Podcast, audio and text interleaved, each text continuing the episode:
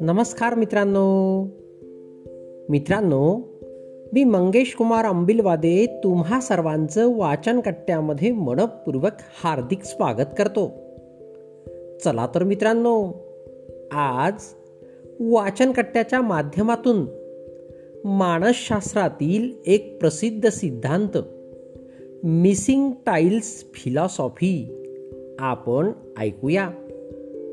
चला तर मग सुरुवात करूया.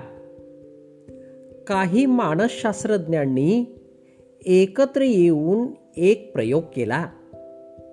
एका नव्या कोऱ्या आलिशान चकचकीत आणि देखण्या हॉटेलचा शुभारंभ होता.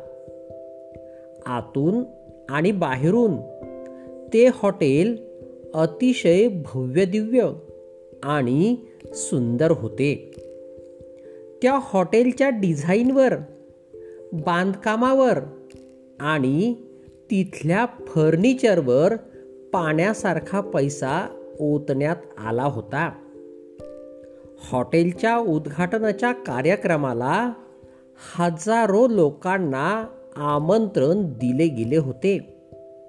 पण एक प्रयोग म्हणून ह्या उद्घाटनाच्या कार्यक्रमाचा वापर करण्याचे मानसशास्त्रज्ञांनी ठरवले.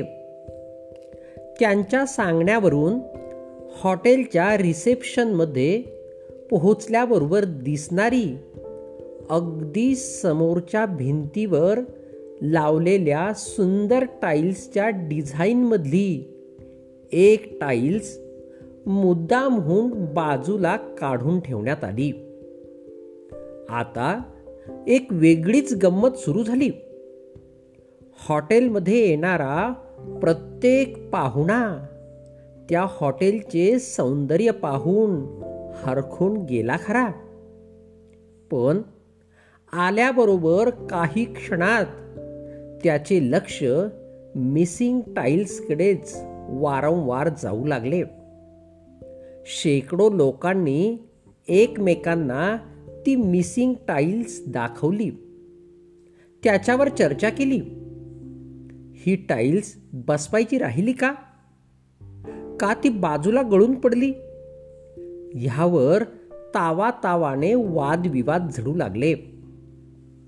हॉटेल मालकाच्या ह्या एका निष्काळजीपणामुळे हॉटेलच्या सौंदर्याला गालबोट लागले आहे असेही शेकडो लोकांनी बोलून दाखवले. एवढेच नाही. त्या हॉटेलमध्ये आल्यावर पाहुण्यांना कसे वाटले? ह्याविषयी पाहुण्यांना फीडबॅक भरून द्यायचा होता. त्यामध्ये बहुतांश जणांनी अगदी थोडक्यात हॉटेलची डिझाईन तिथले इंटेरियर तिथले लँडस्केपिंग आणि तिथल्या महागड्या कलाकुसरीच्या वस्तू ह्याविषयी अगदी थोडक्यात लिहिले. आणि मिसिंग टाईल्सबद्दल अगदी भरभरून लिहिले. त्या हॉटेलमध्ये जागोजागी एकाहून एक देखणी आकर्षक शिल्पे ठेवण्यात आली होती. पाहतच राहाव्यात अशा सुंदर सुंदर पेंटिंग्ज होत्या. आकर्षक रंगसंगती असलेल्या अनेक भिंती होत्या. मानसशास्त्रज्ञांच्या सांगण्यावरून एका मोठ्या पांढऱ्या शुभ्र भिंतीवर दोन काळे डाग जाणून बुजून ठेवण्यात आले होते. खरे तर ते डाग इतके छोटे होते की एकूण भिंतीच्या दहा टक्के सुद्धा त्यांचा आकार नव्हता. पण मिसिंग टाईल्सप्रमाणे ह्या डागांकडेही लोकांचे अगदी चटकन लक्ष जाऊ लागले. लोक एकमेकांना उत्साहाने ते डाग दाखवू लागले. सगळे काही इतके छान बनवले. पण हे दोन डाग मात्र तसेच राहिले. ह्याबद्दल आश्चर्य व्यक्त करू लागले. काही काही अतिउत्साही लोक तर फक्त बांधकामातल्या चुकाच शोधू लागले. एकमेकांना टाळ्या देऊन हॉटेलमधल्या उणीवा सेलिब्रेट करू लागले. शेवटी हॉटेलच्या उद्घाटनाच्या कार्यक्रमात मानसशास्त्रज्ञांनी आपल्या प्रयोगाविषयी खुलासा केला.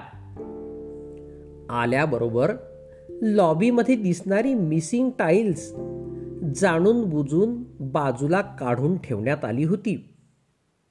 मोठ्या पांढऱ्या शुभ्र पडद्यावर दोन डाग मुद्दाम उमटवण्यात आले होते.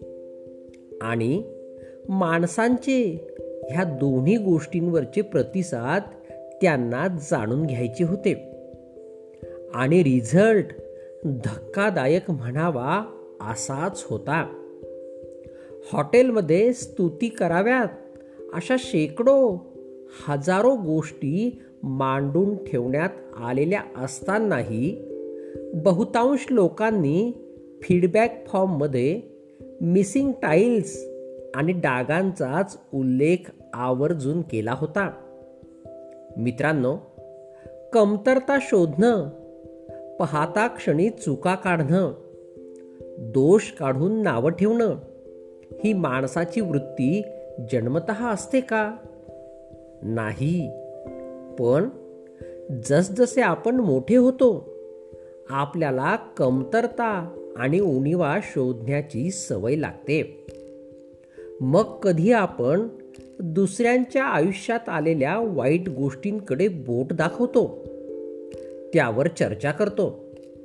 तर कधी आपण स्वतःच्या आयुष्यात असलेले प्रॉब्लेम्स मोजत बसण्यात आपली बहुमूल्य ऊर्जा आणि बहुमूल्य वेळ खर्च करतो. मला योग्य ते शिक्षणच मिळाले नाही. माझा जन्म गरीब घरात झाला. माझा जन्म अशा जातीत झाला जिथे मला संधीच उपलब्ध नाही. माझे आई वडील शिकलेले नव्हते. माझ्याजवळ खानदानी संपत्ती नाही जमीन नाही. माझ्या वडिलांनी माझ्यासाठी कसलेच बॅकअप तयार केले नाही. मला भांडवल दिले नाही.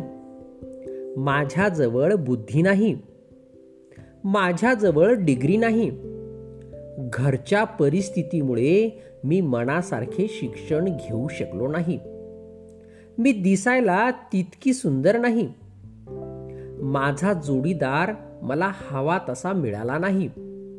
म्हणून माझी प्रगती शक्य नाही. ह्या आणि अशा कित्येक मिसिंग टाईल्स शोधणं आणि त्यावर चर्चा करणं हा मूर्खपणा आहे. असं तुम्हाला वाटत नाही का? ज्याला आयुष्यात काही मिळवायचे आहे तो आजूबाजूला लपलेल्या संधीकडे पाहणे शोधतो.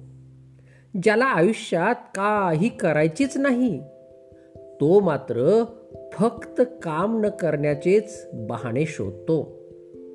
म्हणून उणिवांकडे पाहत बसण्यापेक्षा आपल्या अवतीभोवती काय पॉझिटिव्हिटी आहे त्याच्याकडे लक्ष केंद्रित केले तर जीवनच बदलून जाईल. नाही का? धन्यवाद.